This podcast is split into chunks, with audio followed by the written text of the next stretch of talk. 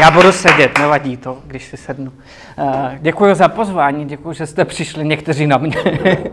To mě teda překvapilo. Já s Robertem zažívám vždycky takový výlet mimo komfortní zónu, protože můžu se bavit o tvůrčím psaní, ale o podnikání to není úplně moje parketa v tom pravém slova smyslu. Berte mě jako takový case study. Já jsem se rozhodl, že naprosto otevřeně budu mluvit o tom, jak jsem se zamiloval do oboru, který jsem nechtěl dělat a který mě v životě nenapadlo, že to můžu někdy dělat a jaký to je, když najednou začnete být zástupcem něčeho, co vlastně neexistovalo do té doby v České republice a v českém kontextu a co všechno taková ta novinka v českém kontextu může přinést a ty emoce jsou tam zatím dost jako velký, nebo z mé strany aspoň. Tak jo, začnu trošku mluvit o svém životě, potom o těch emocích a potom nakonec o příbězích, to, co avizoval Robert a jak se s nima dá pracovat. Takže když vydržíte do konce, tak něco praktického si možná odnesete. Já jsem kluk z Vysočiny, z maloměsta, fakt jako z 10tisícového města a nikdy jsem jako nechtěl vůbec podnikat, nikdy jsem nechtěl studovat vysokou školu, nikdy jsem nechtěl psát, ale měl jsem tak jako blízko ke čtení. A měl jsem blízko k Praze, takže jsme občas jezdili do Prahy se spolužákama za kulturou, to znamenalo kino, jo, v našem případě. Takový jako jednodenní výlet a rychle zpátky, jo, do Prahy a rychle zpátky a koupit si v New Yorku, to bylo nejlevnější vždycky, tak si koupit nějaký hadry, který v Hlinsku se nedali pořídit. Tak to byl moje jako středoškolský jako studium, středoškolský studium. A já jsem měl, nebo fascinoval mě časopis Nový prostor, který možná znáte, prodávají ho bezdomovci, oni to nejsou úplně bezdomovci, ne vždycky to jsou bezdomovci takhle. A na Hlavním nádraží jsem si kupoval ten Nový prostor a jednou mě tam zaujal článek nebo takový sloupeček oranžový, hledá se dobrovolník. A to bylo všechno, co tam bylo napsané, hledá se dobrovolník, pošlete životopis prostě na tenhle ten e-mail. A já jsem to v tom vlaku tolikrát jako čet, nebo tolikrát mě to praštilo do očí, že jsem ten životopis poslal e-mailem a zapomněl jsem na to. A po půl roce mi přišel e-mail z Nového prostoru, že se mám dostavit na jakýsi workshop do Pardubic.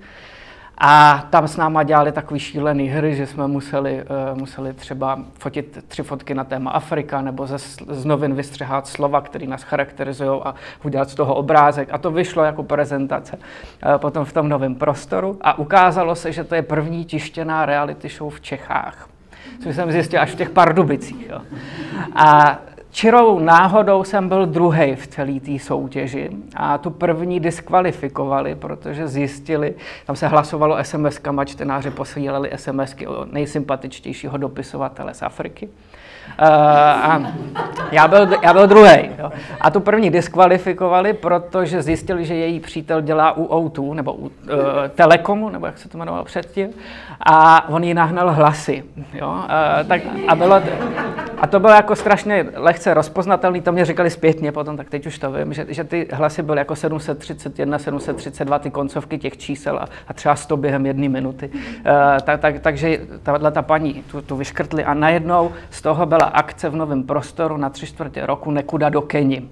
A s chodou okolností to vyšlo na můj maturitní ročník. Takže já jsem měl od října do prosince, do začátku prosince být v Keni a dokumentovat tam adopci na dálku a psát o tom každý týden, v té době to byl týdeník, každý týden prostě nějaký reportáže. A takhle poprvé jsem přičuchnul ke psaní. Jo, to byla akce prostě Nekuda do Keni, Nový prostor. A na základě toho jsem se rozhodl, že po tom Gimplu půjdu teda studovat to psaní a šel jsem na Literární akademii, která vlastně byla jediná škola v České republice, v podstatě začínala v té době, ona už neexistuje, takže jsem to tak jako stihnul a studoval jsem tvůrčí psaní. No a vlastně jsem nevěděl, co budu dělat s tím tvůrčím psaní. Jo. Mě bavilo to, jak na mě lidi reagovali, že ty moje články nějakým způsobem rezonovaly. To mě bavilo, ale co budu dělat s tvůrčím psaním v Čechách? Jo, magistr umění tvůrčího psaní, co tady může dělat? Tak to jako nejvíc to vypadalo, že budu v reklamce. A už jsem s tím byl jako smířený.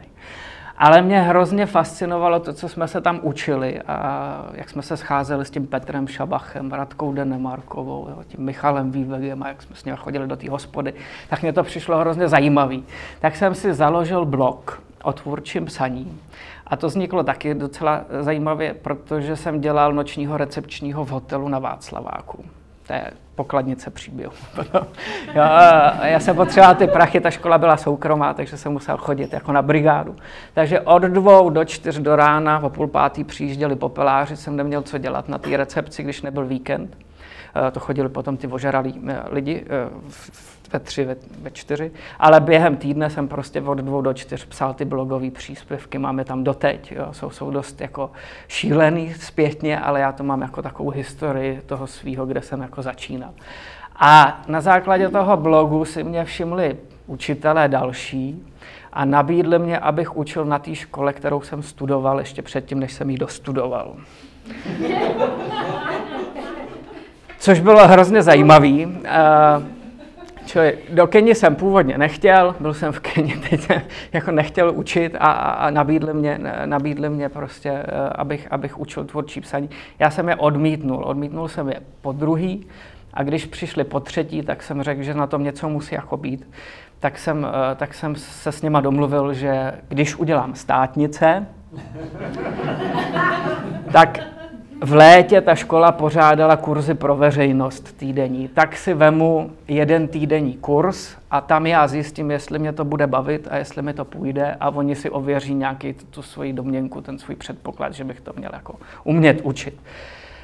Přiletěl jsem z Indonésie, to jsem měl za odměnu, po státnicích prostě Indonésii. Přiletěl jsem z Indonésie a hnedka druhý den tam na mě vykouklo 15 vyzrálých žen. A koukali jsme na sebe a od druhého dne jsem věděl, že to chci dělat a že mě to jako bude bavit. Takže takhle jsem najednou přičuchnul jako k učení tvůrčího psaní a kejvnul jsem na to. A nejhorší na tom bylo to, že jsem si to musel obhájit před sebou. Jo, že většinou ta linka je, že si člověk vybere, co chce dělat a jde za tím. Ale já jsem musel po tom, co jsem to začal dělat, si vnitřně jako obhájit, že na to jako mám a že to jako chci dělat, což já jsem to měl taky dost jako obrácený, mám pocit. A trvalo to hrozně dlouho, trvalo to třeba první rok, kdy jsem jako fakt nad tím uvažoval každou hodinu. I ty kurzy vždycky fungovaly. Ještě to bylo těžší v tom smyslu, že mý bývalí spolužáci, někteří byli mý studenti. Najednou vlastně během léta se to jako přetočilo a já jsem ještě tam měl mít nějakou přirozenou autoritu. Což teda naštěstí tak jako fungovalo a šlo to od začátku úplně dobře. V tom jádru těch kurzů samotných. Nicméně se pak ukázalo, že v Čechách ani ta literární akademie, která to měla jako v plánu, to tvůrčí psaní neumí učit. V tom smyslu, že spolíhali na to, že renomovaný autor vám předá nějaký svý znalosti. A to bylo jako pojetí tvůrčího psaní v Čechách. Kdežto v angloamerickém kontextu, někdo tady říká Amerika, angličtina, tak vy to asi víte, překladatelky, to tvůrčí psaní je prostě součástí středoškolského vzdělávání, když to není střední škola, technického zaměření, tak prostě každý tam projde tvůrčím psaním. A mají vyvinutou metodiku a mají vyvinutou didaktiku, prostě jak to učit a jsou tam nějaký pojmenovaný a jako to názvosloví je prostě jasně daný a ty metody jsou vyvinutý a v tom angloamerickém kontextu to trvá 100 let. Jo. Tam to začalo prostě na počátku 20. století na Yaleské univerzitě, prostě to byl první workshop tvůrčího psaní v akademickém prostředí, jo. Takže to jako je 100 let vývoje. A vlastně jsem to nedoputovalo. A já jsem měl druhá věc, co ten blog můj přines. Mi napsala jedna moje čtenářka z Ameriky, že její manžel učí na vysoké škole v LA a že by mě tam ráda pozvala, protože píše knihu v češtině a v té Americe se to tvůrčí psaní dobře učí a jestli teda nepřijedu na nějakých jako školení, že mi to zařídí na té vysoké škole. Jo, tam jsem měl všechno placený, ale znamenalo to prostě letenku a spoustu dalších věcí a ta Amerika na začátku té mé kariéry byla hrozně jako nedostupná, protože to bylo třeba jako 50-60 tisíc. Nicméně, možná znáte Michelle Losekot, to je moje spolužáčka z vysoké školy, o rok jsme byli jinde a taky jsme jako blízcí kamarádi, tak mi řekla, jako, že i kdyby si měla půjčit, tak tam jako by letěla. Tak jsem si půjčil a letěl jsem.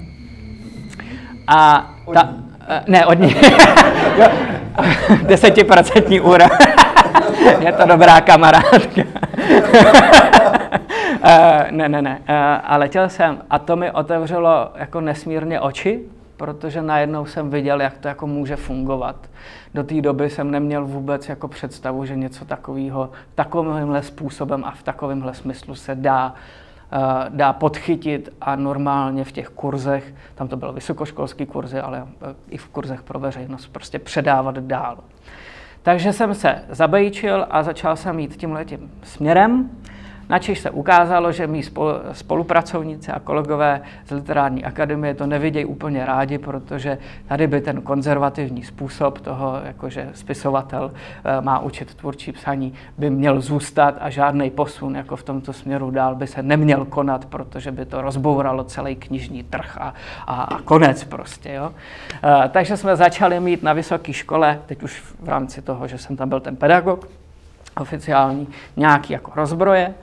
A já jsem se tak zabejčil, že jsem tam rozjel nový projekt a to byly ty kurzy pro veřejnost jako ve velkým. Takže najednou jsem měl na starosti na Literární akademii všechny kurzy pro veřejnost a všechno jsem to tam organizoval a bylo to úplně neuvěřitelné, protože najednou ta škola ožila a chodili tam i v týdnu, i o víkendu, i o prázdninách prostě lidi nejenom těch 18 až 25 nebo 26 let, ale prostě až třeba do 80 let. A to mě hrozně bavilo, protože když jsem učil ty prváky, já jsem měl na starosti jenom prváky, tak teď už to zpětně můžu říct, ale vlastně ten rozhled je dost omezený, jo? Že všichni v tom prváku na vysoké škole četli podobné knížky, mají podobné zájmy a těžko se s tím jako pracuje v té skupině, kdežto tak ty kurzy pro veřejnost, tam když je právník, když je tam překladatel, když je tam doktor, tak najednou ta práce v té skupině může být mnohem zajímavější, když se bavíme o sdílení a předávání nějakých zkušeností a příběhů.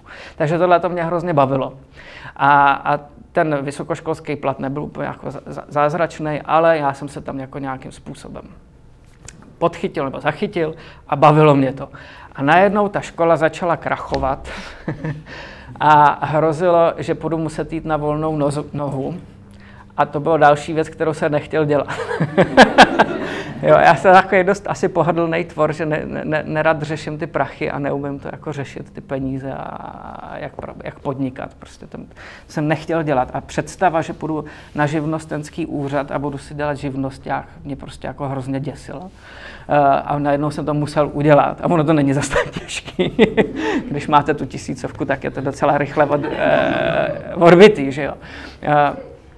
A potom ty daně a to účetnictví a teď já nevěděl, co s tím, ale to se člověk naučí rychle a teď zase zpětně můžu říct, že to jako nebyl úplně odvážný krok, ale já jsem to vnímal jako extrémně důležitý a jako skok do překonání nějaký velký bariéry v sobě.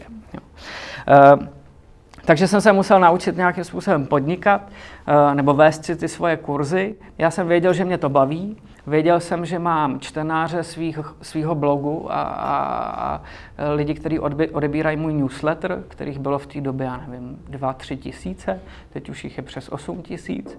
A to mě dodávalo nějaký jako základní sebevědomí.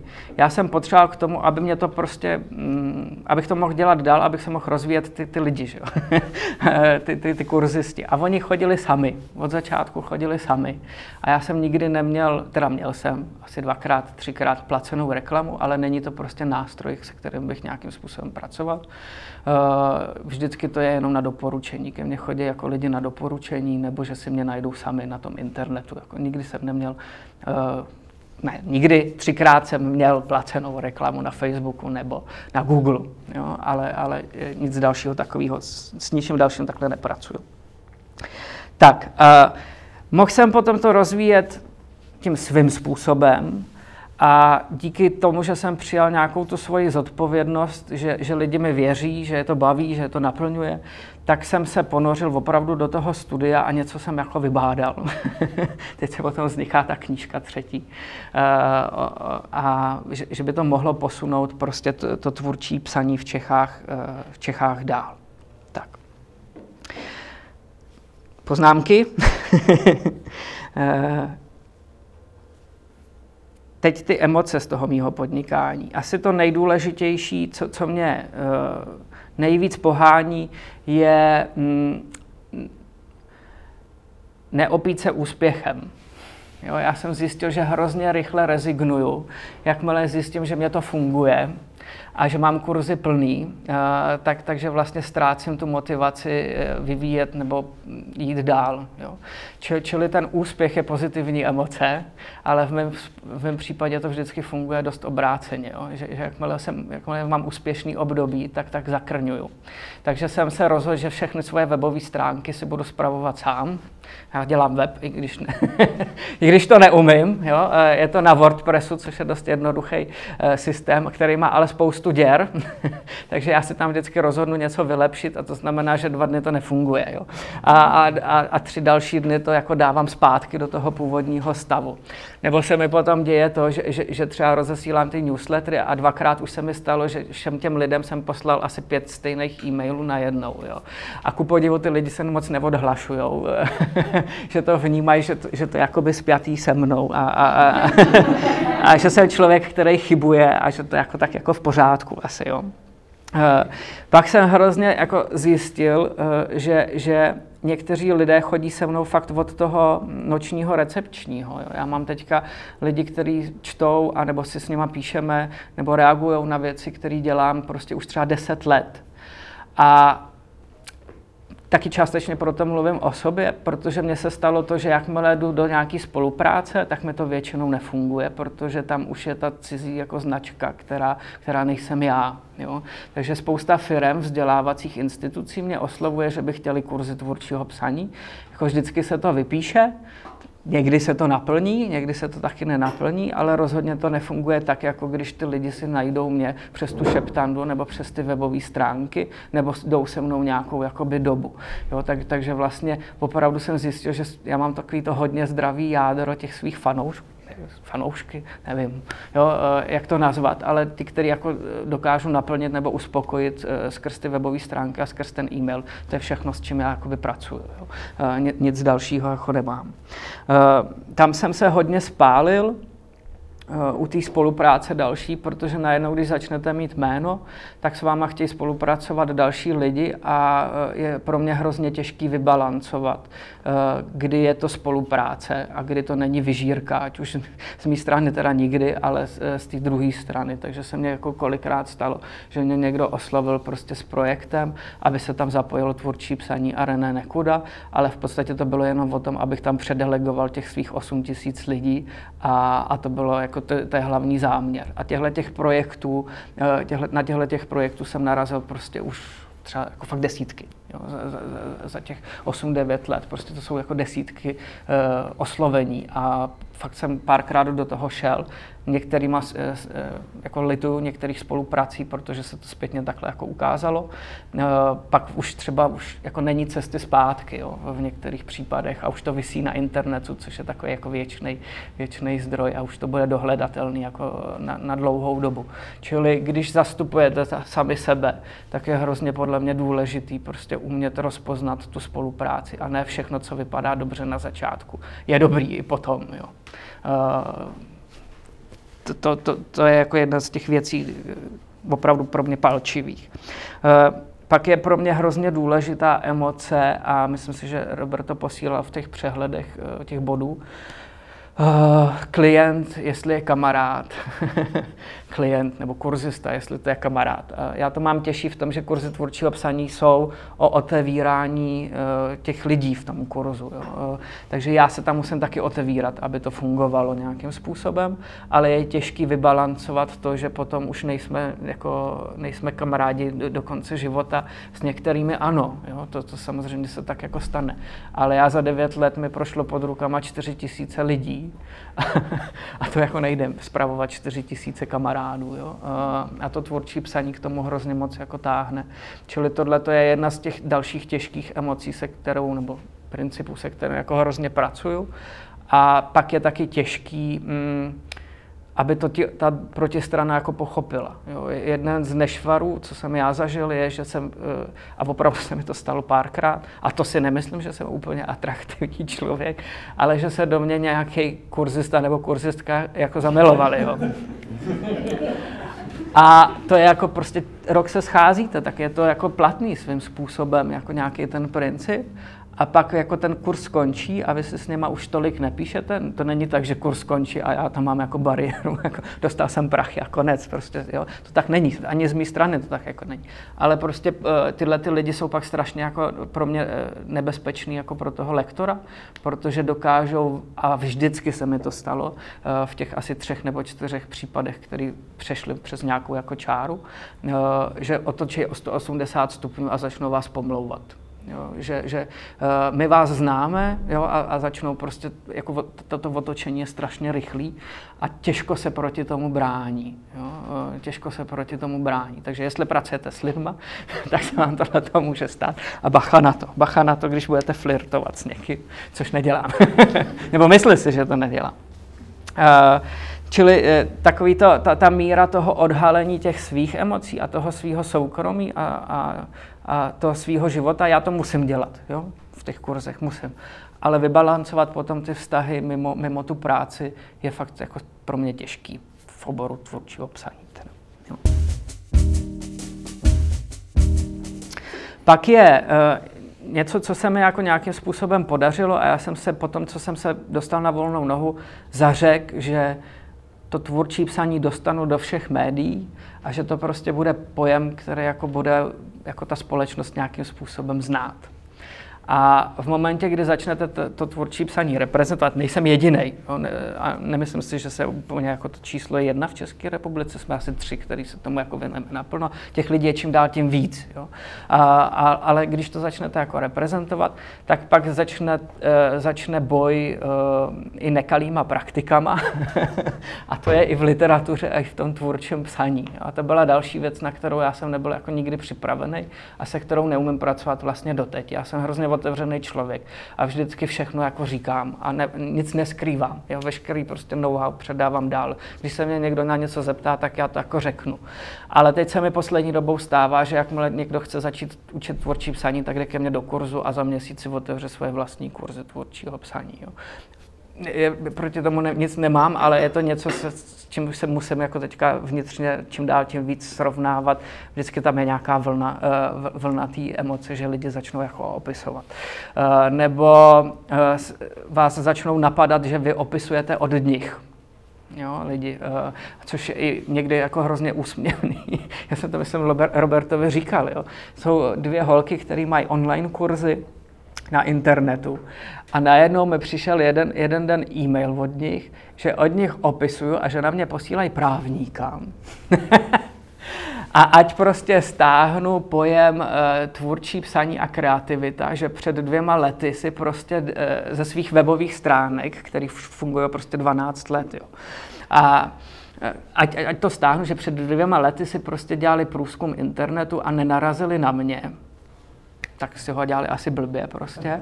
A že jako kreativní cvičení je jejich pojem a že já to prostě jako nesmím používat. Tak jsem jim poslal odkaz na to, že jsem psal už o kreativních cvičeních před, nevím, 4-5 lety předtím, než vznikly jejich webové stránky, protože oni tam měli napsaný od, teď nevím, kolikátýho roku to jako existuje. A s tímhle se jako poprat je strašně zajímavá věc vnitřně. Je dobře, že se to děje, protože to bylo mým cílem, aby se to tvůrčí psaní rozvíjelo. Ale nebylo mým cílem, aby mě někdo jako napadal, že popisuju od těch, kteří popisují ode mě. Jo? To jsou jako absurdní věci, které se vám potom začnou jako dít. Já se nebojím konkurence, já říkám, že nemám konkurenci v tom, že bych se jako tolik věřil, ale že natolik dělám svůj vlastní průzkum a že natolik prostě mám tu zkušenost s těma 4 000 lidí, že si myslím, že prostě ten můj přístup je jedinečný. Není pro všechny, já vím, že nejsem pro všechny, a je to tak v pořádku, ale to, že si jdu svojí vlastní cestou a že to funguje, takže prostě když ke mně přijdete, tak máte srovnání se 4 000 dalšími účastníky. Jo, já jsem vám schopný říct, jestli opravdu jste v nějakém průměru, nejste v nějakém průměru, jestli vám to funguje, tak jako většinou. To už je něco, co je prostě obsažený v té mý zkušenosti. Navíc jsem to studoval na té vysoké škole a mám z toho prostě nějakým způsobem ten titul. To se vám potom začne dít, i když vydáváte knížku. Jo. Tady byly, nevím, jestli jste zaznamenali Kreativní zápisník, to je takový můj titul. Tady byly taky motivační knížky nebo destrukční deník a já jsem přišel s českým kreativním zápisníkem, který pracuje úplně trošku, jako ne úplně, trošku jinak a byl to odvážný krok v rámci nakladatelského počinu. Byl to tak odvážný krok, že to nikdo nechtěl dělat, tak jsem si to musel vydat sám, protože nakladatelé tvrdí, že, nebo takový jako úzus je, že proaktivní čtenář dneska jako v Čechách téměř neexistuje. Jakože chtít aktivitu navíc po čtenářích je jako neperspektivní pro ně vydávat takovéhle tituly. Takže jsem vydal Kreativní zápisník, kde čtenáři opravdu musí být proaktivní a kreativní a musí jako pracovat s tou knížkou dál. A stal se z toho obrovský hit. Jo? A pak jsem vydal Příběhostroj, který je teďka nominovaný na knihu roku, tak to je zase pro děti, taková odnož jako Kreativního zápisníku, který je spíš pro dospělí, tak tohle je pro děti. A už vím zprávy o tom, že najednou opisujou další nakladatele a v edičních plánech se najednou začnou objevovat tituly podobného ražení. A to dokonce přiznaně, že mi to i psali. Jo? Čili potom, když doteď tady jako nikdo nedělá ten obor, vy to začnete jako dělat, tak pak se začnou na vás takhle jakoby nabalovat lidi pod viděnou toho, že když to funguje vám, tak jim to bude fungovat taky. Ale já mám pocit, že to fungovat nebude. Jo, protože tam není ta dlouhodobá práce a ty další věci, které jsou zatím, protože to jako čistý opisování podle mě úplně tohle jako nefunguje. Ale uvidíme, třeba se mýlím. Pak se taky musíte poprat s nějakou jako trollingem, to tam bylo taky v těch tvých bodech, Roberte, nebo s hejtrama, který já mám taky nějakým způsobem. Já mám hejtry rád. Nemám s nima nikdy žádný jako problém, naopak se snažím s nima chytře pracovat tak, že já jsem provokatér. Jo? Ale takový jako klidný provokatér. Já vždycky přijdu s tím titulem, který všichni říkají, že nemůže existovat. Jo? Tak to je moje forma provokace, to není takový to punkerský, že budu někde stříkat ten spray prostě na metro, ale prostě přijdu takovýmhle a všem ukážu tou praxí, že to nějakým způsobem jako jde. Takže ti hejtři prostě měli vždycky nějaký argument, že jsem třeba nevydal žádnou knihu, tak jak můžu učit tvůrčí psaní. Šup, tak mám Kreativní zápisník, bestseller, jo? Teď najednou přijde zase ten samej hejter, ale to není beletrie. Jo? A tam už vidíte, že prostě nemá cenu se s tím člověkem bavit, protože hledá ty argumenty, proč ne, aby se podpořil v té své vizi. A to je jako dobře rozpoznatelný najednou v rámci těch kroků, který děláte. Nebo se vám potom stane to, že vás pozvou do té televize, nebo mně se stalo to, že mě pozvali do DVTV, a shodou okolností to vyšlo, když byla demonstrace na Letný. A nevím, jestli jste to viděli, jestli jste to neviděli, tak jako pro zábavu se na to podívejte. Oni ze mě udělali politického komentátora. Jo, já jsem tam šel mluvit o příbězích. A najednou se mě ptali prostě na politiku a na Babiše, což já jako apolitický člověk v podstatě není moje jako politika v příbězích je, to bez zesporu, jo? Je to jedna část, kde se pracuje s příběhem, ale nejsem politický komentátor a nejsem nějaký politolog. Jo? Takže oni potom to video všude prezentovali jako, teď nevím, jaký byl ten titulek, a oni ho ještě 3krát jako měnili, že demonstrace nemají smysl a takovýhle jako věci. Což vlastně není pravda, když byste se podívali na to video, tak to jako, o tom se tam nějakým způsobem nebavíme, nebo vůbec se tam o tom takovýmhle způsobem nebavíme, ale ustát ty komentáře pod tím je hrozně jako zajímavá škola. Nebo všichni mě říkali, ať to nečtu. A já jsem čet. A bylo to hrozně zajímavé, že upevňovat, prostě jako překonávat nějaké ty cizí překážky a upevňovat sám sebe v tom, že to chcete dělat za každou cenu, že vás to baví i za nějakou oběť, tak to je pro mě jako hrozně důležitá věc v té mojí práci. Jo? Takže tam byly komentáře, že jsem tlustej, tak já jsem se přihlásil do posilovny, jo? Že nejsem politolog, tak já jsem, jako nejhorší je zapojit se do té diskuze, ale vyloženě v tom videu říkám, že nejsem politolog, tak to jsem se uklidnil a teď si to jako všechno musíte obhájit a dál s tím jako pracovat. Jo?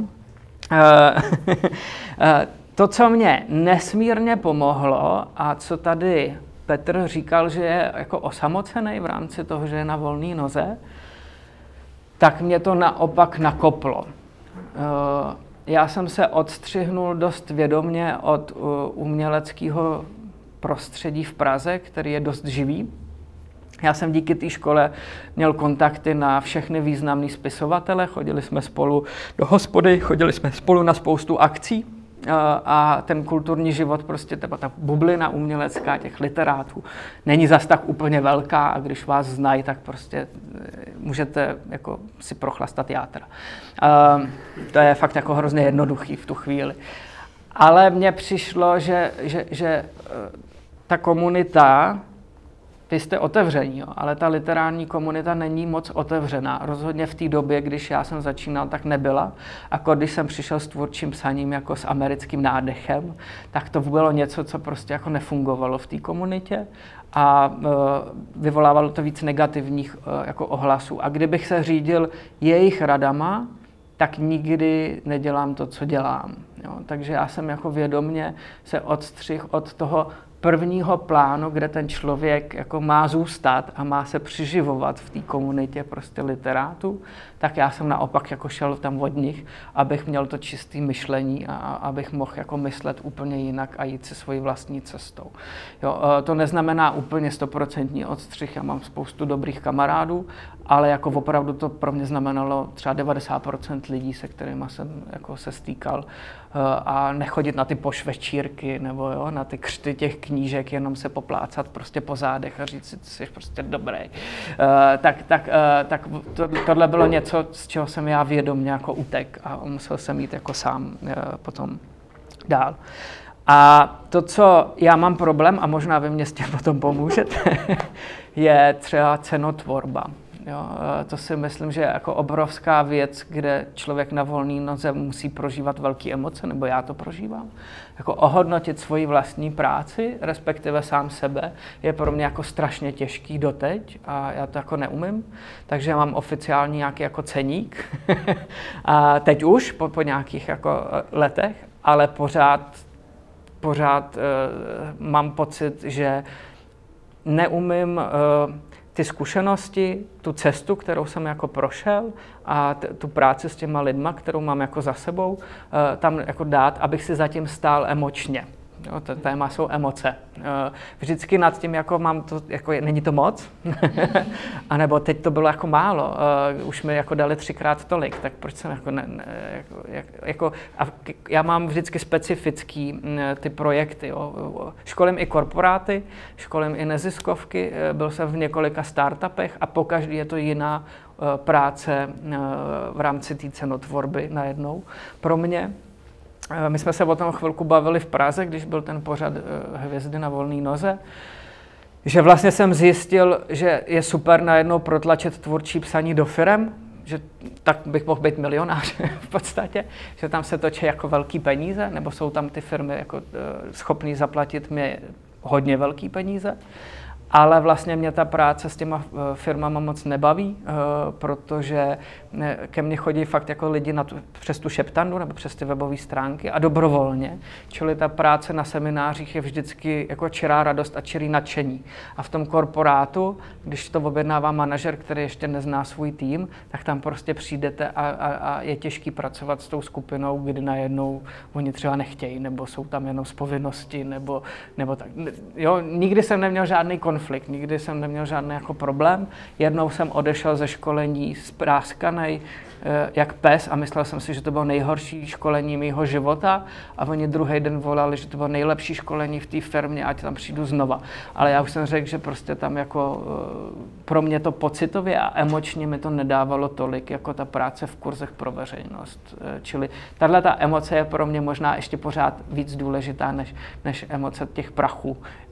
Byt v Praze si nikdy nekoupím. Jo, zase tak to tvůrčí psaní nevynáší a ceny bytu v Praze jsou hrozně jako velký teďka. Takže cenotvorba a ohodnocení a pak práce za různých podmínek s různýma emocema je něco, co hodně řeším v tom svém podnikání. Tečka. Nebaví mě sociální sítě a nebaví mě spousta takových těch, jako dělat slevy a ten marketing jako zatím. Já to prostě jako neumím a vždycky, když si něco takového vymyslím, tak mi to nefunguje. Jo? Já už jsem to kolikrát jako zkoušel, že mi to někdo říkal, ale já, když pošlu newsletterem slevu, tak to využije prostě minimum lidí. Jo, a mám pocit, že to jako schazuju sám sebe najednou, protože ty lidi mě chtějí nějakým způsobem, už jsem vám říkal, to je ten můj zázrak toho mýho podnikání, jo, to asi není úplně pro každýho, ale mně se to prostě tak stalo, tak to tak jako berte z toho mýho pohledu, ale jako nemůžu říct, že by mě něco takového přesně jako ty reklamy nebo ty slevové akce jako fungovalo, vlastně nikdy. Mně jenom to, co funguje, jsou předprodeje. Jo, já když vydávám knížku a pošlu, že mý fanoušci, čtenáři prostě můžou získat knížku dřív, než půjde do prodeje, tak to je jediná věc, jako která mi funguje. A to teda hodně dobře zase. Ten kreativní zápisník měl 500 předobjednávek. Jo. To bylo jako fakt velký najednou v tu chvíli. To, co najednou zjistíte, když děláte se 4 000 lidí, že se musíte povznést na blbý dotazy. Najednou to, že jsem jako pro zákaznic kejterka asi bude jako vědět. Jo. To, že se otvírám těm lidem, tak a v tom vzorku a po těch 9-10 letech, co to jako dělám, tak najednou prostě nesmí vás rozhodit to, že vám jako přijde, že někdo něco nepochopil a vy mu to musíte znovu jako vysvětlit. Jo. To je, čím dál tím častěji se teďka s tím jako setkávám, protože těch lidí chodí čím dál tím víc, takže najednou prostě mě nesmí udělat blbej den to, že si někdo předobjedná knížku a to je předprodej, takže to znamená, že tu knížku třeba dostane za 2 měsíce, jo, reálně. A najednou po 14 dnech paní píše, že to chce zrušit, protože to je e-book. To není e-book, to je fyzická knížka, jenom jí přišel e-mail a ona si myslela, že v tom e-mailu je ta knížka, kterou nemůže jako najít, jo. Tak to jsou prostě jako věci, na které prostě člověk potom začne jako narážet. Pak jsou jako blbí zákazníci nebo klienti, kteří vám začnou projektovat sami sebe do té vaší práce. Jo, to se mi teďka stalo poprvé před 14 dněma a bylo to pro mě jako hrozně zvláštní a nepříjemný, že já mám online kurzy u sebe na webu a tam je, že si kupujete na rok. Jo, ten kurz je třeba na týden studování, jo, ale po roce vám prostě se zruší ten přístup. A nějaká paní se to objednala a nestihla to jako dostudovat, což měla 15krát víc času, než jakoby to mělo projít. A najednou mi napsala, že já dělám podlej marketing, že to tam není napsaný, přitom to tam je napsaný jako všude, a dala to veřejně na moje facebookové stránky, jo, ještě ke všemu, aby jako podchytila a zabránila tomu mému podnikání, nebo škodila mi najednou. Tak to se mi stalo poprvé před 14 dněma, tak jsem mi poslal screenshot, že to tam netajím, jo, a najednou ona vám začne říkat, no ale vy prostě to tam tajíte, přesto, že to tam jako tajíte, a hádat se tady s tím člověkem je jako hrozně těžký, tak tam musíte zase ustát to, že jste udělali všechno dobře, že to tam jako máte, já nemám pocit, že jsem podváděl, nebo že to tam skrývám, prostě tu informaci, je to na několika místech, není to jako pro mě tak prioritní, aby to bylo u ceny, že je to jako na rok, ale to je hnedka pod tím, jo.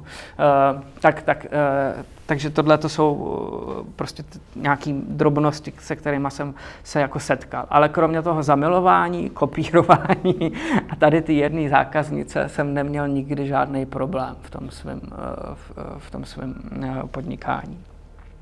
To, co je hrozně důležitý, a na co já dávám velký důraz, je týmovost. Ono to vypadá, že si všechno dělám sám, že René Nekuda jako jeden člověk, ale spoustu věcí já dělám ve skupině lidí a ty nejsou většinou vidět. Jo? A to je, i když vzniká kniha, tak tam prostě máte ilustrátora, máte tam redaktora, máte tam člověka, který se stará o marketing v tom nakladatelství. A s těma lidma já musím vždycky vycházet a musíme být sladěný na jedné jako vlně. A myslím si, že to je hrozně důležité, že najednou jsem pochopil, že tak i ta knížka, kde je jako na tom názvu nebo na té obálce to jedno jméno, tak prostě je to týmová hra. A jakmile jako přistoupím tady na to, tak mi to najednou začalo jako výrazně víc fungovat. To, co český trh úplně neumí a s čím se taky jako pak musím naučit pracovat, je, že jsem nevěrný autor. V Čechách to funguje tak, že když se vás zachytí nakladatelství, tak byste tam měli zůstat. Jo? Ale já dělám pestrý knížky, že každá knížka je jinak jako nastavená a pro jinou cílovou skupinu. Nejsem prostě, třeba Petr Šabach psal, teď to nemyslím vůbec zle, jako na jedno brdo. A ty lidi prostě měli rádi Petra Šabacha a jeho styl, takže ta cílová skupina zůstávala stejná a on mohl zůstat u jednoho nakladatelství. Ale já teď prostě píšu jednou odbornou nebo populárně naučnou knížku, jednou je to zápisník, pak to teďka bude beletrie prostě.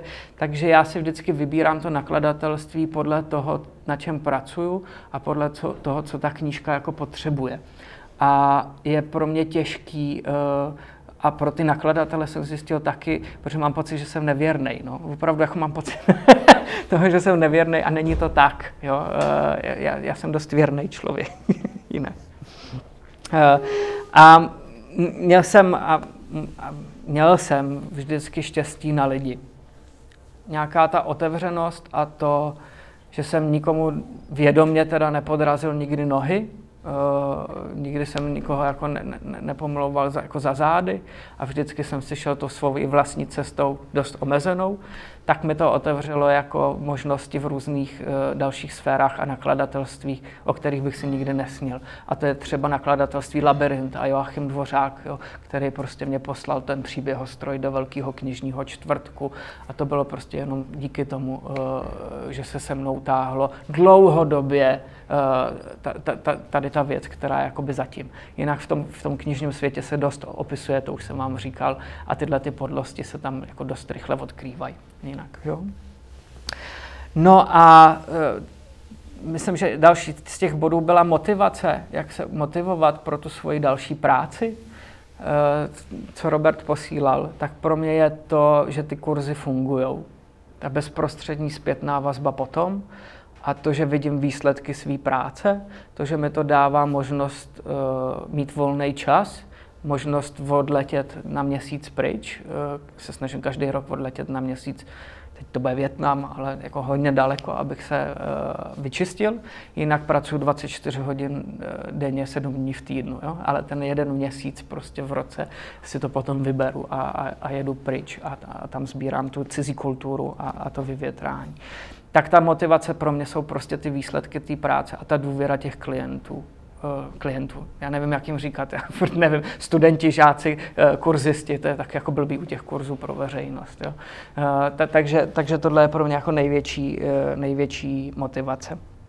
A to, co se mi hodně osvědčilo, je, i když to potom milujete, ten svůj obor, i když víte, že to má smysl pro společnost a že to může jako mnoho věcí zlepšit, tak je nebrat se moc vážně. Jo, tohle mi dává prostě jako vždycky tu možnost toho, že můžu odejít od tvůrčího psaní. Nechtěl bych to, jo. Nikdy bych to, teďka si to nedokážu úplně představit. Ale mám to v sobě nastavený tak, že prostě kdyby se něco stalo, tak budu mít kavárnu. Já mám rád kafe, tak budu mít kavárnu, jo. Nebo cokoliv dalšího. Nebo hotel na Srí Lance, to by se mi taky líbilo, kdybych měl hotel na Srí Lance. Nebo masáže by mě taky bavily, jo. Jo, tak tohle to mám jako, že ať se děje, co se děje, tak prostě může se to změnit a může to být taky dobrý, jo, pro mě a pro další vývoj. Tak a díky tomuhle všemu já jsem mohl bádat opravdu v té oblasti tvůrčího psaní. A to takovým způsobem, že to doteď v Čechách nikdo nedělal. A mohl jsem nakombinovat to české prostředí a ten angloamerický svět. Vyzkoušet si to na 4 000 lidí a na velkých značkách, jako je Škodovka, T-Mobile a Siemens třeba. Takže jsem něco extrahoval a furt nad tím jako přemýšlím a furt se nějak vyvíjím. A teď přichází ta třetí část a to je fungování příběhu. Ten základní předpoklad, který mě dlouho nedocvaknul, je, že příběh není jenom literatura, nebo divadlo, nebo film. Jo, tohle ten posun byl jako hrozně obrovský. Jo. Ke mně chodili lidi z marketingu a z reklamky a copywriteri a ty pracovali s příběhem. Jo. Pak přišli právníci, kteří pracují s příběhem. Jo. Pak přišli doktoři a zdravotní sestřičky, kteří pracují s příběhem. A já jsem chtěl přijít na to, kde je to jádro, protože tohle jsou vždycky omezené množiny. Jo, v tom marketingu se o tom bavíte v nějaký omezený množině, je tam ohrádka a není moc propustná. Jo, v literatuře se to taky ohradí a neříká se, že tak, jak se píše povídka, to může fungovat prostě na Facebooku. A ono někde může. Jo. Čili to, co jsem já teď jako udělal, je, že jsem vyextrahoval ty společné znaky z těchto ohrádek a snažil jsem se přijít na tu přirozenost nějakým způsobem. O tom se píše ta třetí knížka. Možná vyjde v Jan Melville. Příští týden odezdávám první část rukopisu. Tak, kde všude se teda pracuje s příběhama? Co myslíte? A není to umění? Politika. Jo. Tohle bylo jako strašně, tenhle posun je hrozně vlastně otevírající oči a fakt málo lidí se uvědomuje, že politika je o vyprávění příběhů, politický sliby, jo, radní tady, Zuzka, jo. My máme tady obrovskou studii na 10 milionech lidí a to je ANO. Jo, kde vlastně poprvé přišla cíleně obrovská příběhová kampaň a vidíme, jak ostatní strany se můžou prostě rozkrájet a nejde to. Jo, ty argumenty prostě proti Babišovi jsou jako šílený vlastně, když bychom to přenesli do jiného kontextu a přesto je to pořád ta top 1. Jo, top 1 jo. A to je, a jsem o tom přesvědčený, jako hrozně důležitá věc je prostě práce s tím příběhem a oni to umějí hrozně dobře. Ještě se k tomuhle třeba vrátím. Aha. Kde ještě se pracuje s příběhem? Charita? Aha. Ano, jo. Tam to najednou vyvolává ty emoce, což je dnešní téma. Jasně, když tam vidíte to dítě s nafouklým bříškem, tak je to něco jiného, než když vám řeknu, pošlete mi 100, nebo ne mě, ale pošlete nám 100 do té organizace. Jasně. Výchova, super. Výchova skrz příběhy je mnohem účinnější než prostě čistý zákaz. Když jako čistý zákaz v extrému znamená, že toto dítě udělá jo, obráceně. Ale když máme příklad něčeho, tak se z toho dokážeme rychleji poučit nebo získat to sdělení toho příkladu příběhového, hezký. Kde dál jsou příběhy? Třeba to kafe, ne? Aha. Jo, to je ten marketing a reklama, super, ale i branding, jo, takže Apple pracuje s příběhem jako ve velkým, jo, Coca-Cola pracuje se svým příběhem, Nike, a my tady máme dvě obrovské značky, a to je Baťa a Škodovka, jo, ty příběhy tady těch značek známe všichni, jo, kvalita těch bot u Bati asi už není taková, jako byla na začátku, a když to začínalo, ale pořád dozvuk tohodle příběhu nás najednou jako občas donutí zavítat k Baťovi a zkusit dát mu další šanci. Ty firmě teda. Aha. Kde dál se pracuje s příběhem? Náboženství. Jo. Neexistuje náboženství ani filozofický proud, který by nebylo založený na vyprávění příběhu. Jo. Já jsem měl 3 faráře v kurzech a všichni 3 mi to nebo 2 faráře a jednu farářku a všichni tři mi to potvrdili. Aha. Je to strašně důležitý hybný motor. A to křesťanství, ke kterému máme tady nejblíž, tak prostě potřebuje vyprávět příběhy, aby to mělo tu sílu a ten dopad. Na počátku bylo slovo. Jo, se píše v Bibli, a to slovo byla u Boha, a to slovo bylo Bůh. To je jako ta síla toho vyprávění příběhu je ve všech náboženstvích i zakotvená. Jo, i ten buddhismus, což není úplně náboženství, má vypravování příběhu v svém základu. Aha, kde dál? Výchova dětí. Jo, výchova už tady byla. Aha. U lékaře. Jo, super. Ten příběh a myšlení v příběhu a komunikování v příběhu má jednu obrovskou věc navíc oproti čisté informaci. A to je kontext. Jo? Takže když přijdete k doktorovi a ten doktor bude vás tady píchat prostě v břiše, tak přijdete k doktorovi a řeknete, pane doktore, mě píchá tady v břiše. A on to první, co pravděpodobně řekne, a co jste jedla. A vy řeknete, no včera, o víkendu jsem byl na té svatbě a tam jsem zducnul tohle. A on najednou řekne, OK, tak to je v pořádku, jo? Vemte si Febichol, tady vidím, že máte problémy se žlučníkem a když to jako 2 dny ještě bude trvat, tak přijďte jako potom, jo? Ale najednou díky tomu on může udělat tu diagnostiku. Jo? Když přijdete a řeknete čistou informaci, mě píchá tady, tak to může být úplně cokoliv. Ale toto vyprávění toho mini příběhu z vašeho života, co jste dělali o víkendu a co jste snědli, tak najednou zpřesňuje tu lékařskou diagnostiku. Okay? Aha. Kde dál? Super. Víme to už hrozně dlouho jako společnost, že skrz příběhy to vzdělávání funguje mnohem efektivněji. Jo? Takže když látku máme podanou formou příběhu, tak si to rychleji s nás a na delší dobu zapamatují ti studenti. Jo? To jsou takový ty extrémní dějepisáři, ty 2 typy. Jo? Ten jeden jsou čistý fakta, ale to počty, to je takový nůďo, a ten druhý extrém je ten, který to miluje, teď vypráví prostě s kým se oženil a kdo ho zavraždil a co všechno co bylo zatím. A nemusí to být jenom historie nebo literatura. Jo? Může to být i logika, super, slovní úlohy. Všichni jsme se učili matematiku 2 jablíčka a 3 hruštičky do košíčku. A to je příběh. Jo? Protože na základě toho tu abstraktní věc, matematiku, najednou dokážeme rychleji a s nás uchopit a pochopit. Jo? Aha. Čili ten příběh hodně věcí usnadňuje najednou. Aha. Kde dál?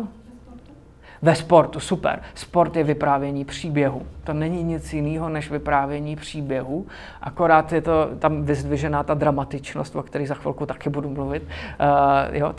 O tom to je. Jo? Na začátku máme představení týmu, jaký jsou jejich šance v rámci té sezóny, pak se dějou ty konflikty, a pak je vyvrcholení. Jo? Proto my koukáme, my chceme vědět, jak to dopadne. Jo? Úplně stejný model, prostě jako kdybyste psali povídku v podstatě. Aha. Super, kde dál? Prevenci, jo, to jsou ty, můžeme říct, ty výchovný modely. Aha. U soudu, jasně, tak to je vyprávění příběhu, jsou tam 2 příběhy většinou a teď jde o to vymyslet to v rámci reality a v rámci zákonného systému dané země, tak aby ten můj příběh nebo příběh mýho klienta byl v tu chvíli účinnější. Jo, a to se bavíme opravdu o realitě a o vyprávění příběhu. Aha. Spousta lidí má to tvůrčí psaní a příběh prostě opravdu spjatý jenom s tím uměním a ono to tak není. Jo? Ten člověk, který nikdy nenapsal povídku, tak když přijede z dovolený, tak v hospodě vypráví ty příběhy, co se mu zajímavého stalo v Maroku nebo v Egyptě. Jo? To je vyprávění příběhu velmi přirozený v té běžné komunikaci. Lež je příběh. Jo? To najednou všichni umějí cíleně vymyslet příběh. Jo? Další způsob, kde všichni umějí pracovat s příběhem, je výmluva. Jo? Když přijdete někam pozdě, tak to první, po čem šáhneme všichni, je příběh. Jo? Hele, prosím tě, já jsem teďka z té Prahy, už ne z Vysočiny. Já jsem jel a na národní tramvaj přejela kočku a ta kočka nešla prostě vychlípnout z těch kolejí. A všichni hipstři si to tam fotili, aby měli hezký Instagram, tak zablokovali prostě dopravu v centru Prahy na půl hodiny. Já se omlouvám, to je důvod, proč jsem přišel pozdě. To nám jde najednou vyprávět příběhy, jo? To je strašně přirozený, jo? Aha, pomluva. Pomluva je taky příběh. Jo? To je cíleně vymyšlený příběh, který má nějaký cíl a s nějakým záměrem a dopadem. To jsou zase všechny ty samé prvky, jo? Ty samé prvky, jako kdybyste psali povídku. Aha. Kde dál se pracuje? V podstatě nějaký sebeobraz nebo vnitřní promluva. Ano, jo. I o ostatních. Oni ve vztazích fungují, v jakýchkoliv partnerských, rodinných, pracovních vztazích fungují ty příběhový modely. Souhlas? Terapie, ano.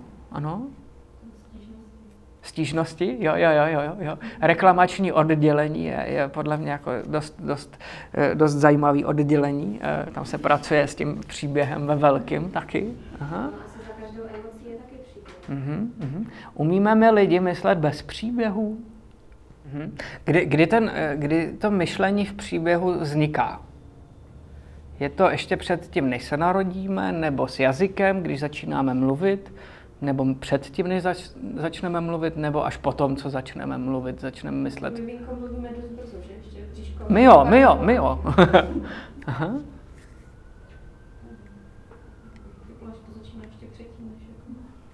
Už takhle, bříšku.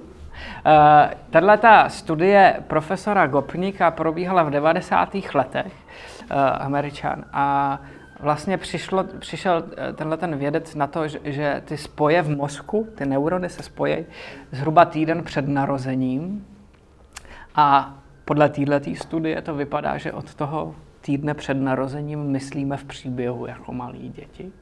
Ještě předtím, než se naučíme mluvit. To je jako přirozený v tom, že to dítě rozpozná příčinu a následek. Jo? Tam se na to dá hezky jako ověřit, jo? Nebo rozpozná konflikt. Teď my tomu říkáme konflikt, on nějak jako asi nepojmenovává. Jo? Rozpoznává postavy, jo? Nebo hlasy a šmouhy. Jo? To jsou všechno atributy k tomu, že podle toho Gopnika to směřuje k tomu, že ještě dřív, než mluvíme nějakým konkrétním jazykovým systémem, v našem případě je to čeština, tak myslíme v příběhu. A tohle, když se na to přišel, tak to najednou začalo dávat smysl všechno, to na čem jsem uvažoval. A ten příběh je vlastně jedna z mála věcí, která dokáže fungovat celosvětově. Nehledě na jazyk a nehledě na kulturu. A jsou to takový důkazy dost jako jednoduchý, a to je Avengers. Jo? Avengers je prostě blockbuster číslo 1. Je to šablonovitý, obyčejný, řekněme, příběh. Tam není žádná jako velká přidaná hodnota. Nicméně je to něco, co dokáže oslovit celou planetu, nehledě na jazyk, protože se to překládá, ty titulky, nehledě na kulturu. Jo? Najednou to funguje v Číně, najednou to funguje v Africe, najednou to funguje v Evropě, i v Americe, i v Austrálii. To je prostě jako hrozně silná věc, že to není závislý na jazyce a dokáže příběh sám o sobě být přenositelný, když se sploští. Jo? Když se sploští samozřejmě, jo? Tak může působit hrozně jako celoplanetárně. Tak. Celoplanetárně. A ta další věc, kterou vlastně v tom svém oboru jsem začal zkoumat, tak je právě tady ten univerzální příběh. A vypadá to, že opravdu nejsem sám, v Americe je pár dalších lidí a dokonce i v Rusku byl jeden vědec, který to zkoumal. Ten zkoumal pohádkovou mytologii a dají se vysledovat nějaký modely, které když v té struktuře máme, tak se jako blížíme k tomu, já tomu říkám, je to pracovní název, příběhový DNA, ale jako rozumíte mi zhruba, co tím chci říct. Jo, to je ten univerzální nějaký příběh, který může prostě fungovat celosvětově. Samozřejmě ta babička naše od Boženy Němcové to má taky svým způsobem v sobě, ale je to příběh o naší kultuře, proto to není přenositelný. Jo? Protože pro Číňany naše kultura není úplně jako představitelná, jo? Ale ty příběhové modely tam jsou najednou univerzální. Takže když to nechcete zacílit, ale splostíte to, tak to může mít velkou sílu a velký dopad. A to je jeden z důvodů, proč příběh vždycky byl a dneska je součástí moderní války. Jo, fake news a konspirační teorie je něco, co jsou zase cílená práce s příběhem a jaký to má dopad. Obrovský. Jo? A ty prvky a ty prvky a ty principy, které jsou zatím, jsou prostě zase jednoduchý v podstatě, ale funkční a nebezpečný. Jo? Během druhé světové války, mám nějaký extrémní příklad s tím Hitlerem, jo, pořád. To není vtipný vlastně, ale když byla Babylon Berlin, tak to bylo těsně před tím. Před tou druhou světovou válkou, nemůžete říct chytrýmu národu, běžte vyvražďovat prostě Židy, oni za to nestojí. Aby to ten národ lusknutím prstu udělal. To nejde. Ale když soustavně budou pracovat někdo s tím příběhem, a to není dlouho, jo, je to pár let, ale ve výsledku to není dlouho, tak najednou můžete změnit myšlení celého národa, aby to tolerovali a část z toho to prostě jakoby dělala. Jo. Ale bez té práce s příběhem tohle nikdy nedocílíte. Nikdy. To jako samo o sobě nepůjde. Jo, čistý fakt v tuhletu chvíli neobstojí. Jo, ten příběh vždycky přebije logiku. Vždycky přebije logiku. Jo. Můj děda je hrozný spořílek, vždycky byl a projevovalo se to třeba tak, že jsme museli u nich doma vytahovat televizi ze zásuvky, protože červený světýlko žere. Jo. A tady ten extrémní spořílek najednou se dostal na tu předváděcí akci, to už je pár let zpátky, jo, a přijel s extrémně předraženýma dekama. A jako já vůbec nechápu, jak ho přesvědčili, protože jako u nás v rodině to je nepřesvědčitelný člověk. A najednou on přijel a byl spokojený, jo, on vyhrál. Jo, on vyhrál, poprvé v životě vyhrál a utratil víc, než měl. Jo, a přesto byl spokojený. A to byla ta práce s tím příběhem u nepřesvědčitelného člověka. Jako dědu neznáte, ale já říkám, že to tak jako bylo. Když si spoustu věcí rozeberete na fakta, tak čistý fakt sám o sobě zase neobstojí a ten příběh to dokáže přetavit do něčeho, co funguje. A to jsou takový ty nápoje typu Coca-Cola. Jo? A teď nechci úplně jít proti Coca-Cola, ale ta Coca-Cola prostě to je půl litru předražený vody, 32 kostek cukru, obarvený ropou a směsice éček, o kterých nevíme, co to dělá s naším organismem. To jsou fakta o tom produktu. A je to celosvětově nejpopulárnější nealkoholický nápoj. Jo?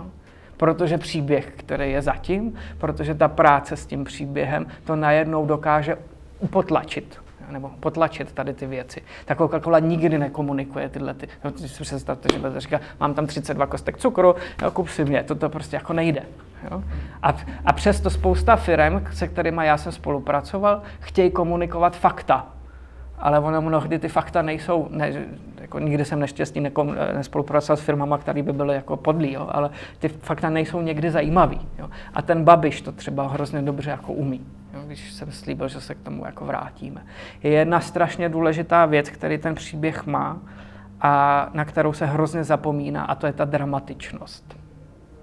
Jo, všechny příběhy dobrý jsou založeny na dramatičnosti. Když přijedete z dovolený, tak co vyprávíte známým? Tu historku, jak jste si po roce jako odpočli a 8 hodin jste se váleli prostě na pláži a nic jste nedělali? Ne, tohle řeknete v jedné větě. Jo? Já jsem si fakt odpočnul. Ale to, co budete vyprávět, jsou dramatické historky. malý, jo, tam nemusí nikdo umřít, ale přirozeně, jo. Ztratil jsem se na marockém tržišti a díky tomu jsem objevil zapadlou kavárnu, kde měli prostě nejlepší kafe v Marrakeši, jo, třeba. Nebo ukradli mi z Baťohu pas a ježišmarja, to ti nepřeju prostě v Indii jít na policejní stanici a řešit tam ztrátu prostě pasu. To je to, co přirozeně vyprávíme, jo. My jsme založený na vyprávění příběhu, nějakým způsobem, není to jediný myšlenkový model, jo? Já jsem dost jako zažranej do toho svého oboru samozřejmě, jo? Ale je to hrozně účinný model a ty příběhy jsou fakt jako strašně účinný a dokážou přebít logiku, kort, když se tam pracuje s dramatičností. A mnoho firem, se kterými já jsem spolupracoval, tuto dramatičnost nechtěli mít, protože si myslí, že dramatičnost znamená negativu. A to není pravda. Jo, ta dramatičnost může být naplněná i skrz pozitivum. A to jsou třeba farmářský trhy. Když jdeme na farmářský trhy a bude tam prostě farmář obskakovat okolo těch svých bedínek té vošklivé zeleniny a bude mít tu špínu, tu hlínu zažranou za nechtama, tak nám nemusí vyprávět žádný příběh. A my vidíme, kolik překážek překonává a jak moc asimiluje tu svoji zeleninu. A to znamená plus 20 korun navíc s tou mrkví, jo? Protože najednou ta mrkev má příběh, aniž by se komunikoval ten příběh. Jo? To je velmi přirozený. Jo? Ale když na tom samém trhu bude selka a bude načinčaná, vystylovaná, vůbec nebude vypadat upracovaně, tak ta vám musí dát letáček s tím, jak je to rodinný pekařství a jo, jak už prostě kvásek tam jede po čtvrtou generaci, dejme tomu. Jo? Tak. No, tak to jsou jako zase jiný způsob práce s tím příběhem. Třeba hrozně lidí se pak ptá, kde má ten Apple tu dramatičnost, když je to prostě jedna z těch velkých firm, která pracuje s příběhem a on pracuje s příběhem moc dobře. Tak kde třeba má Apple dramatičnost? V těch hádkách celé. Pardon? V těch hádkách celé. Jo. Ne? Příběhu to zakladatele, že jo? Jasně, to je jedna část jakoby historie a pak ještě ta práce s tím příběhem v rámci toho. Ta Coca-Cola má svoji historii, ale potom ty reklamy jsou jako samostatně příběhový. Aha. Myslím, že to jako, že šli úplně proti proudu a snažili se to dát něco, co nedělali ostatní. Aha, to bylo na začátku, ještě taková ta exkluzivita, to hrozně funguje. To bylo dřív Mac versus PC, že jo? Ale teď už to tak nefunguje, teď už všichni skoro mají Maca a i PC třeba. Aha. Ale přesto tam velmi chytře ten Apple pracuje s dramatičností a to je cena. Jo? Protože, a to je tak jako nesmírně chytrý, jo? To samozřejmě to je produkt, který je naceněný uměle, tam nemáte od čeho jako to odpíchnout, ta cena toho předmětu jako takového je mnohonásobně nižší, než za kolik se to prodává. Teď je dobrý prostě, kolikrát si tam nacením já navíc, jo? Ale ten Apple ví, že v momentě, kdy, a já mám někde iPhone, jo, tam na nabíječce, že kdy vy budete muset si ušetřit na ten iPhone, i kdyby to znamenalo prostě 3 měsíce odkládání, tak ten předmět má ve vašem životě jinou roli, než když je to mobil za 5 korun, který když vám spadne ze stolu a rozbije se, tak si druhý den koupíte jiný. Jo? Takže to, že musíte a většina lidí musí překonat nějakou oběť, aby získali ty jeho produkty, je hrozně chytrý. Proto mají nejspokojenější zákazníky. Jo, protože ty lidi najednou milujou ten Apple. Jo, máte první iPhone, a když jsem měl iPhone, tak na něj 14 dní nemohl nikdo šáhnout. Jo. To byl miláček prostě. Jo. Teď už jsem se zvyk trošku na ty mobily. Jo. Ale protože jsem si na něj šetřil ty 3 měsíce nebo 4 měsíce jsem si šetřil na ten mobil, tak najednou prostě to v mém životě znamenalo mnohem víc. A to je běžný princip, který my všichni zase dobře známe. To je zase o té přirozenosti. Jo. Dlouhodobý vztahy, nebo kvalitní vztahy se poznají podle počtu a hloubky společně překonaných problémů. Tak, jo? To je jeden z těch důležitých ukazatelů. Čili čím víc překonaných problémů spolu máme, tím hlubší ten vztah pravděpodobně jakoby bude. Jo? Když někdo vyhraje auto, tak ta křivka toho naplnění bude vypadat takhle. Jo? Hrozně moc super a velmi rychle dolů. No, a když já si za tím autem půjdu, tak to bude vypadat takhle. Nebude to štěstí nebude tak vysoký, ale ten ústup toho štěstí bude jako výrazně pomalejší a budu si ten produkt ve svém životě hájit jako delší dobu. Bude pro mě znamenat jako mnohem víc. Jo.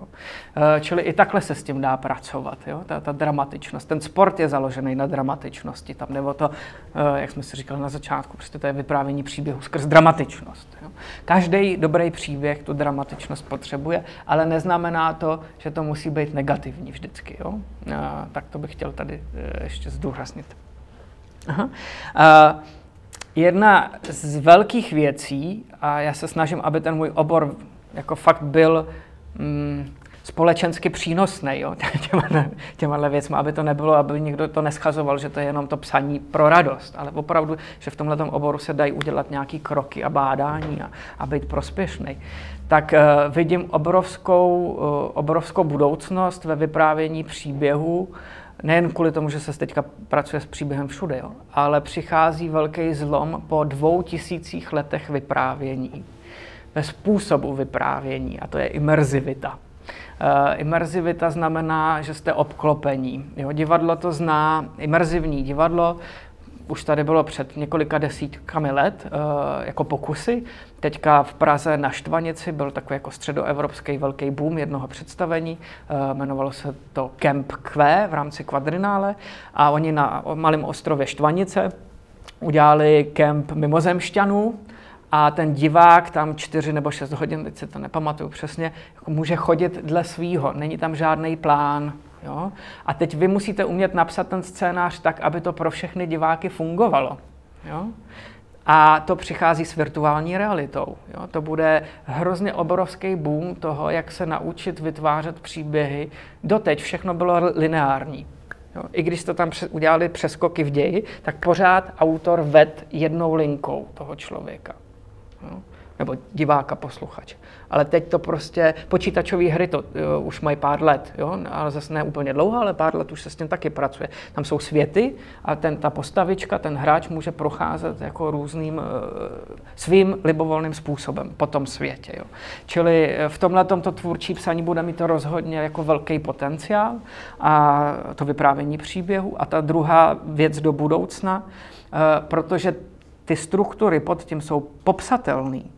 Já to dělám a pár dalších lidí se snaží popsat tu strukturu, tu omezenost těch vyprávěcích struktur, tak to i vypadá, že se najednou začnou generovat texty psaný počítačem nebo strojem. Jo? V Japonsku už poslali do literární soutěže román napsaný počítačem, nevyhrál to, ale oslovil porotu natolik, že se dostal do nějakého jako pointu, že to bylo výrazně lepší než většina v té literární soutěži. Jo.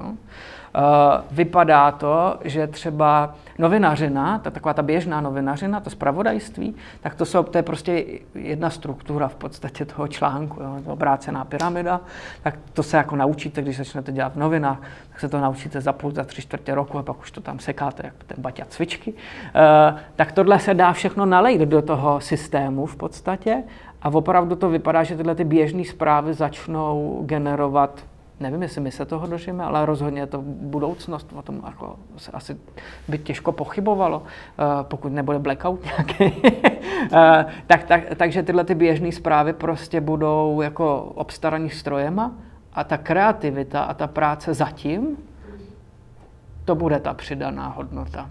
A proto je dobrý vědět, jaký jsou ty základní struktury, ty principy, můj pohled na věc, jako toho vyprávění příběhu, kde všude a jakým způsobem nás to ovlivňuje, aby jsme třeba byli imunní vůči těm konspiračním teoriím a fake news, k tomu zlému marketingu, jak se říká dobrý a zlej marketing, jo, tak ten zlej marketing taky, to samozřejmě to je ta druhá stránka mince. A ty principy jsou jednoduše pojmenovatelný. Já si myslím, že to dokážu předat lidem během jednoho víkendu. Kdyby se to učilo ve školách, tak na to nepotřebujete prostě jako hrozně moc prostoru. Tady Zbyněk Fischer z Brna, z Masarykovy univerzity docent Zbyněk Fischer se tomu jako dlouhodobě věnoval, ale nějak přes systém to nebyl schopný obhájit, takže to nedobojoval. Čili se to tvůrčí psaní nedostalo na střední školy. On chtěl, aby to byl jako povinný předmět na těch středních školách. Je to hrozně zajímavý pro mě, že všichni vyprávíme příběhy, odmála s tím žijeme, ale vlastně si to neuvědomujeme, že to je příběh, když se s tím pracuje tím jako cíleným manipulátorským jako způsobem negativním, když to má ovlivnit nás, nebo to využívat pro dobro nějaký další jakoby věci, když chceme dělat něco dobrýho. Tak to je ten můj obor a ta moje cesta. No. Já se podívám. Jo. Čili tak. Teď je prostor pro otázky. No.